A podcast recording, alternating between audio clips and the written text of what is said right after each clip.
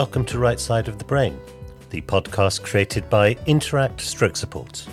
Interact are a charity that take professional actors into hospitals and stroke clubs to deliver a live interactive reading service to stroke survivors.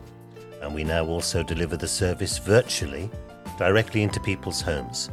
Please visit our website www.interactstrokesupport.org for more details.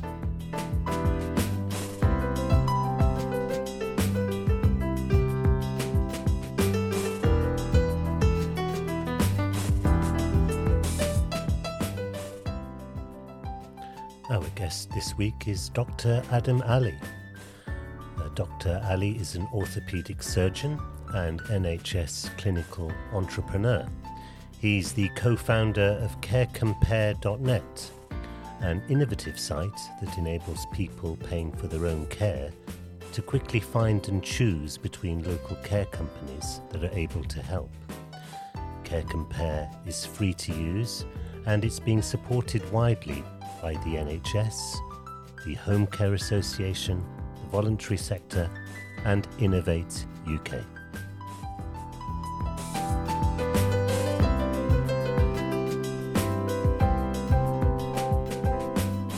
Why don't we start at the very beginning? Um, uh, Dr. Adam Ali, a very warm welcome to Right Side of the Brain. Thank you. Um, Adam, could you tell us a little bit more about you and your journey? I see that you're a doctor. I presume that that's that you are a medical uh, doctor. Uh, so, so, tell us about your journey. W- when you were a child, did you did you always want to become a doctor? Um, sure. Thank you very much for inviting me on the podcast today. Um, so my name's Adam. I uh, grew up in Nottingham, and I think ever since the age of um, just before my GCSEs, I was fairly certain that I wanted to do medicine, and mainly because of the um, vocational element of helping people through difficult times, and but also combining the scientific aspects. So I was very much, even at that stage, um, interested in biology and basic science. Um, I went to university in Cambridge in Trinity College, and after my preclinical studies, I studied in Harvard University for a year on a Frank Knox Fellowship, which is a national um, fellowship to support people who want to diversify their um, experience and, and skill set. Uh, whilst I was there, I was very involved in Obama's health policy uh, campaign, uh, and I learned a lot about health economics, political strategy in healthcare. I then returned to the UK and completed my clinical studies in Oxford University. And after finishing medical school, I took up my first uh, house jobs um, as a foundation uh, officer in Oxford in the John Radcliffe Hospital. Um, I was uh, there for two years uh, when I rotated through general medicine, general surgery, and orthopedics. And I was uh, fairly committed at that stage to doing orthopedic surgery. I uh, applied for an academic clinical fellowship in Imperial College London and was accepted onto that and I've been in the Northwest London rotation and uh, training to be an orthopedic surgeon since that time. Now, a few years ago, I so I've always been um, quite entrepreneurial and very interested in um, the wider picture around health and and health policy. And I think one thing that always frustrated me was how difficult the interaction was between the health system and the social care system. And both patients and staff find that interface very difficult because all our lives we've grown up in a system that's free to use. And we have signposting through primary care and secondary care. And then we're suddenly faced with uh, having to pay thousands of pounds per month for private social care. So I wanted to help people in that stage of, of their journey. And a few years ago, I co founded CareCompare, um, with one of my friends from university who had actually had personal experiences himself looking for his grandfather. And the whole idea was that we wanted to support people at that stage to find care quickly and care which was relevant for them. So after founding Care Compare, we were accepted onto the Oxford University Startup Innovation um, Scheme, which essentially supports startups that have a vision for social good to get them into into, into fruition. Um, that was really helpful, and we uh, developed our, our ideas in the incubator and then received a grant from Innovate UK to actually build the product around the same time, um, and this was during uh, COVID, so June 2020, just during the first wave, uh, we received, um, as well as the Innovate UK grant, support from the Mid and South Essex NHS Foundation Trust to run a pilot of Care Compare in the community. Um, so we uh, built the product, we piloted it, and it went really, really well. We received excellent feedback from patients, NHS staff, uh, from uh, the councils, and we really were in a good position because we had this product that could help people and we needed to scale. We then applied for some external funding, which we received, built a full scale version of the platform, and relaunched in Essex in September.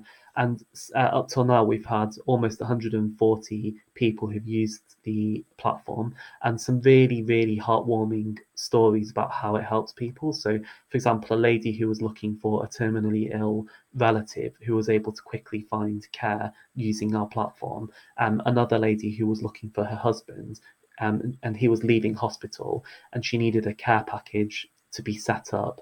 She was able to do that through the platform. So lots of examples of really helping people in difficult circumstances. Um, and now we're um, about to launch in the southeast and uh, nationally. Um, so uh, yeah that's that's kind of where we've got to at the moment Well, uh, let, let, let's let's talk about Care Compare further uh, in, in, a minute. I just want to rewind and uh, focus on something you said earlier because I think it it touches on a confusion that many people uh, have, which is uh, essentially the relationship between the NHS and social mm-hmm. care. Um, for mm. example, as you may know, uh, Interact Stroke Support take professional actors into hospitals and read to stroke uh, patients. And the journey of a stroke survivor, um, once they leave the uh, hospital and uh, uh, and uh, you know are discharged, um, the the average intervention that occurs for them after that is about six to eight weeks of intervention from either occupational or speech therapists. Then after that, they're essentially on their own until six month or 12 month GP review. Now, what I think people find confusing is when you when someone is discharged from the hospital, that mm. six to eight week intervention that occurs, is that under the remit of the NHS or is that under the remit of social care? Um, so recently, um, things have changed in that many hospitals provide a free six week package of care, and that's often negotiated with the local authority. But that six week package is often not means tested. So people have a um, six week care package, and at the end of that six weeks, they then have to decide how they want to continue that care and, and pay for the care themselves.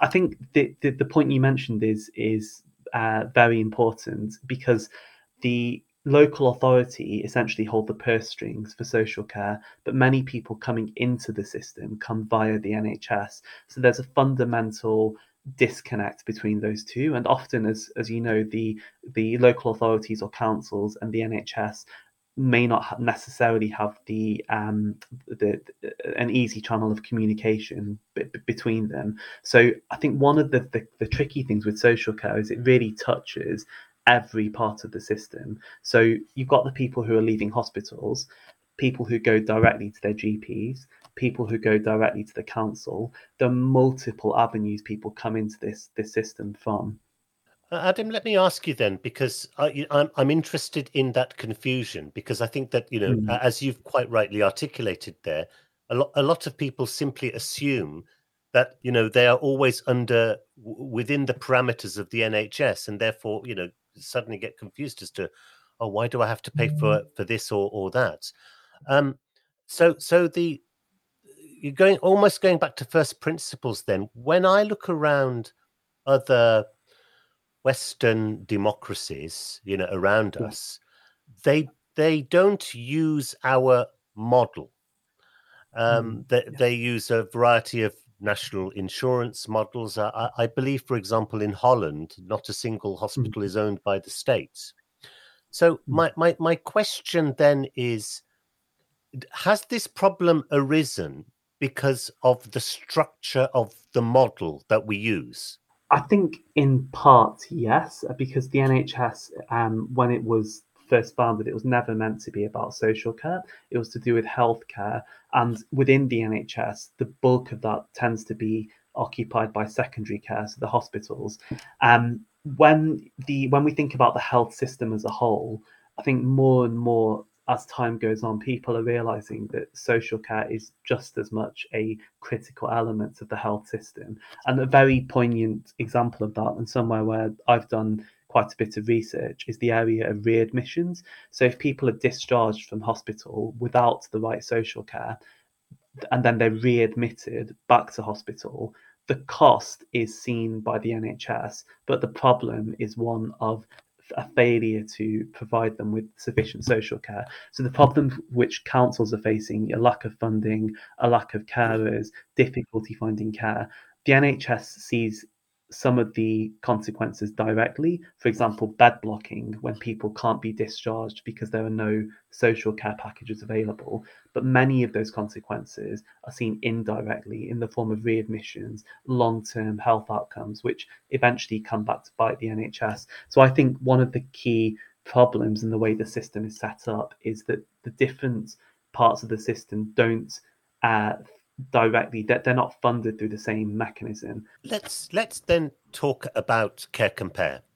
Uh, yeah. you know if if if if someone has uh, never heard of of care compare i know you briefly outlined it just now and it, it is it sounds like a trem- tremendous entrepreneurial idea that will help so many people.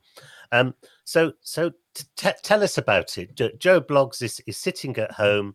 Um they've they've never heard of of care compare so, so, so tell us further. You know what Care Compare does and how people can use it, and how it is. I think you intimated it's going to go national very soon. Yeah. Um, so, in a nutshell, Care Compare is an online platform where people who are paying for their own care, so they need a carer to help them with day to day activities at home, they can quickly find and connect with available care companies who can help them. So, from the point of view of somebody who needs care, and it might be looking for themselves or for an elderly parent, most people in that situation, when they're first looking for care, they've never had to find care before. They don't know which companies are available, and the provider um, market is changing rapidly um, and they're also in a very vulnerable position. So if you think some, uh, you know, somebody's uh, mum has just had a stroke, or um, their father has just been um, diagnosed with MS or dementia, that person is under enough stress and probably in a full-time job. They're in a very difficult position, and so for them to have the additional stress of having to search through and find a care company who can help isn't something they need. So the problem we're trying to solve is really helping people to navigate that system at a difficult time. What they do is they go onto the website, uh, type in uh, what they're looking for, and uh, that would be for example um, you know i'm looking for my mum she's 83 uh, she lives in a house with stairs uh, she would like a carer twice a day to help her in the morning with washing and getting changed and in the evening with uh, cooking. Um, she would like a carer who is female who speaks polish ideally who can come to southend um, at this postcode this would then get sent off to local care agencies anonymously. So the care agencies don't know the person's name or email address. All they know is the request information and the postcode of the user. Um, of the care agencies who are on our platform, um, some of them would have the ability to meet that care request, um, both because they they provide that type of care and they also have availability at that point in time they then reply with an offer of care, and that's um, the offer consists of their profile, so the C- the CQC status link of the company, um, this specific help that they can provide to that person. So, for example, whether they have uh, carers who have expertise in stroke care or dementia care, the time they can start, and also the price and the and the or, or price range that they would ex- anticipate for that user. So the idea is that the the user is firmly in control. So all the companies come to them rather than them having to go out to 300 companies across Essex and see who can help. So it reduces their stress and it also puts them in the driving seat and they can then weigh up quality versus price um, and the range of other metrics to choose which care company they want to connect with. Is it always that way round in the sense of somebody from a care company going into somebody's place, their home, uh, their place of residence, or could somebody be do a search specifically for a care home um, for a, a, loved one or a relative, which would prov- which would sort of take into consideration that their loved one, uh, etc., has had a stroke or has, has got a you know condition X, etc. And so at the moment, we only cater for domiciliary care, home care in your own home. Um, but we are hoping to add on nursing homes and other residential care facilities next year. Um, but it's a really it's a really good point because many people are looking for a, a um, institution um, such as such as a nursing home. And the other thing we'd like to add on is um, other ancillary services which people may find helpful. So many of our existing users have asked for help finding, for example, mobility aids like stair lifts, wheelchairs, and occupational therapy and physiotherapy support, and, um, and other forms of help. So one of the ladies who used our website asked if we could provide a cleaner for her. And there are subtleties to do with those services which are fairly unique to care. So, for example, if your mother had uh, early stage dementia, at the very least, you would want a cleaner to have a DBS check to make sure she's safe and appropriate to work with, um, you know, somebody with with dementia. So there are lots of subtleties that we're um, trying to uh, cater for through our platform. But at the moment, it's it's just people who are paying for care who don't know where to turn, who want a carer to visit them at home. Let's say that um, someone has used the website and um, they have that they want to find uh, you know uh, someone to come in and help an elderly relative uh, twice a week for for, for sake mm-hmm. of argument um, and uh, the various companies who are on your site uh, they contact uh, that person and say we, we've got this person who can offer you know the services that you require and let's say that uh, the customer is not happy with mm-hmm. that yeah. with the particular person who who comes along uh, do they take their uh, grievance or their criticism to you or do they take it to the company that uh, they went to so um, the actual contract for care is between the care company and the user. So the, the once the connection's made, we don't directly deliver the care. However, we do follow up closely with our users, um, especially those who are receiving care, to find out their experience. And one thing we're hoping to do um, over the next year is actually integrate that feedback into the system. So if we have 10 users who all tell us that a care company is wonderful and you know really helps their, their, their relatives, we can let subsequent users know about that. And and equally, if, if there's a care company which always turns up late and um, doesn't honour their contracts, um, that's something that subsequent users may want to know. And again, there's a lot of subtlety which can be built into that. So it might be that a particular care company is very good at delivering care for uh, you know diabetics or people with dementia, specific groups of people, but not so good in other areas. So I think the power of our platform is by following up with the users and getting their feedback, we can directly help subsequent users. And you know that that's a case of volume as well. So when we start to get um, thousands of users coming through, we'll build a much more rich data set to then and rate the companies based on that. At the moment, we only work with companies who are CQC registered, and the CQC rates companies as either outstanding, good, um, requires improvement or inadequate. And we don't work with any companies who are requires improvement or inadequate, um, which is about 15 to 20% of, of the companies. So that, that's the minimum threshold in order to actually join our platform at, at, present. Tell us about the journey of the platform then, because you intimated earlier, uh, Adam, that it's it's it's quite young. So th- this is mm. something that was created just a, a couple of years ago. Is, is that right? Yeah, yeah. Um, so I guess when we first started the platform, one of the main considerations before we before we um, made it live in the general population was it had to be safe.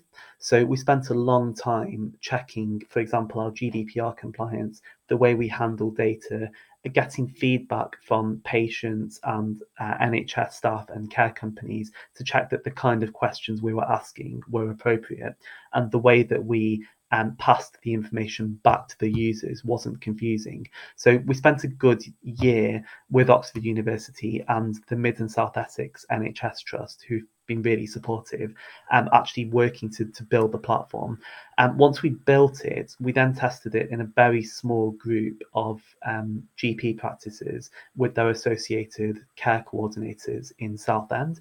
Um, so I was fortunate in um, that I was, um, well, I, still am an innovation fellow with the Mid and South Essex Innovation, um, Mid and South Essex NHS Foundation Trust, and Charlotte Williams, who's the um, director of strategy for the trust, and Jose Garcia, who's the lead for the Southend CCG. They were my mentors on the program. Um, and so, with their support, we were able to do this initial safe pilot to check partly that the, the tech we had actually worked, but also that in real life, when this platform was live, people found it useful. Um, and then after that, once we got the initial first users coming through, the, the feedback was really positive and it, it quickly grew from, from there. And now we're working with several charities across Essex, um, such as Age UK Essex, Communities First, Provide. And um, we've got around 200 community NHS staff, including care coordinators, social prescribers who are supporting us. Um, and we're also working with, with hospital trusts. So I guess we're at the point now where we, we're happy that the tech is safe and it works. We've spoken to the key user groups, um, namely the patients and their relatives, the, hosp- the health and care professionals, which includes NHS staff and uh, council staff, and, and, also the care companies to check they're all happy with the platform and it, and it works for them. Adam, you said earlier that you know you, uh, what, one of the things that you're looking forward to is that the platform would become national soon. Yeah. Um. So so where where is it currently at? If I'm sitting in London, for example, can I use the platform? Yeah. Who who can and can't at this point in time use the platform geographically speaking? Yeah, sure. So broadly speaking, there are two types of care. There's hourly care, which is a carer twice a day, three times a day, four times a day, and then live-in care, where there's 24/7 live-in carer. For live-in care, we cover the whole country at the moment. So if somebody in London or Manchester or Sheffield wanted a 24/7 live-in carer, we've got lots of companies, um, including many national companies, that can uh, cater for that for hourly care, which is anything less than 24/7 care. So if you if you like someone twice a day to help you at home, um, we only cover Essex at the moment, but we're going to rapidly expand out into the southeast over the coming months. But uh, right at the moment, as it stands, it's just Essex for hourly care. I see. And and so when when do you think that somebody sitting in Manchester uh, would be able to to to use the um, the, the, the site in the same way uh, as somebody f- who's currently sitting in Essex. And so, hopefully, in the next six to nine months, um, as I said, the actual tech itself is very easy to scale. So we can immediately um, deploy it in Manchester or Sheffield or Birmingham, um, we uh, need to get the care companies in those regions on board first. And that's really the only limiting factors. There are 5,000 care companies, and we need to get those to enough of them to join our platform to make it functional in, in each area. Um, I guess the reason we haven't tried to expand too quickly up till now is because there were issues to do with um, how the platform, for example, the wording of some of the questions, which we've changed, and other features on the company side. So, one of the feedback we received um, was that the companies want to be able to filter the requests. So, at the moment, all the companies receive every request. But clearly, if you're a care company in Manchester, there's no point you seeing requests coming from Birmingham. So, we've actually built now a, a filter so the care companies can set the distance around their base location where they want to see the requests coming from. Um, so I guess the technical side, which we've now developed, enables us to go national um, quick, quickly. Adam, what have you learned yourself uh, setting this up? Uh, what what what mm-hmm. have you what have you sort of learnt about health and social care that you didn't know before? Um, so I've learned how disjointed the system is and how confusing people find the system to navigate. So, you know, I've spoken to well over 200 people across social care. And the thing which really strikes me is how many of their roles and job descriptions are distinct, but at the same time, they overlap. So, if you look at the community side, there are charities, um, there's primary care, there are hospital discharge teams, and they're all interrelated, but sometimes they don't necessarily um, know what the other one is, is is doing, and that's not a fault of their own. It's a, it's a it's a function of, of the fact that social care is just so pervasive across the system. So there's no one point at which you enter the social care system. If, if for example, um, you you needed a knee replacement, for example, I could tell you, you know, go to your GP, be referred to your local orthopedic surgeon. They will arrange for you to have a knee replacement if that's what you require. And it's a very clearly defined path.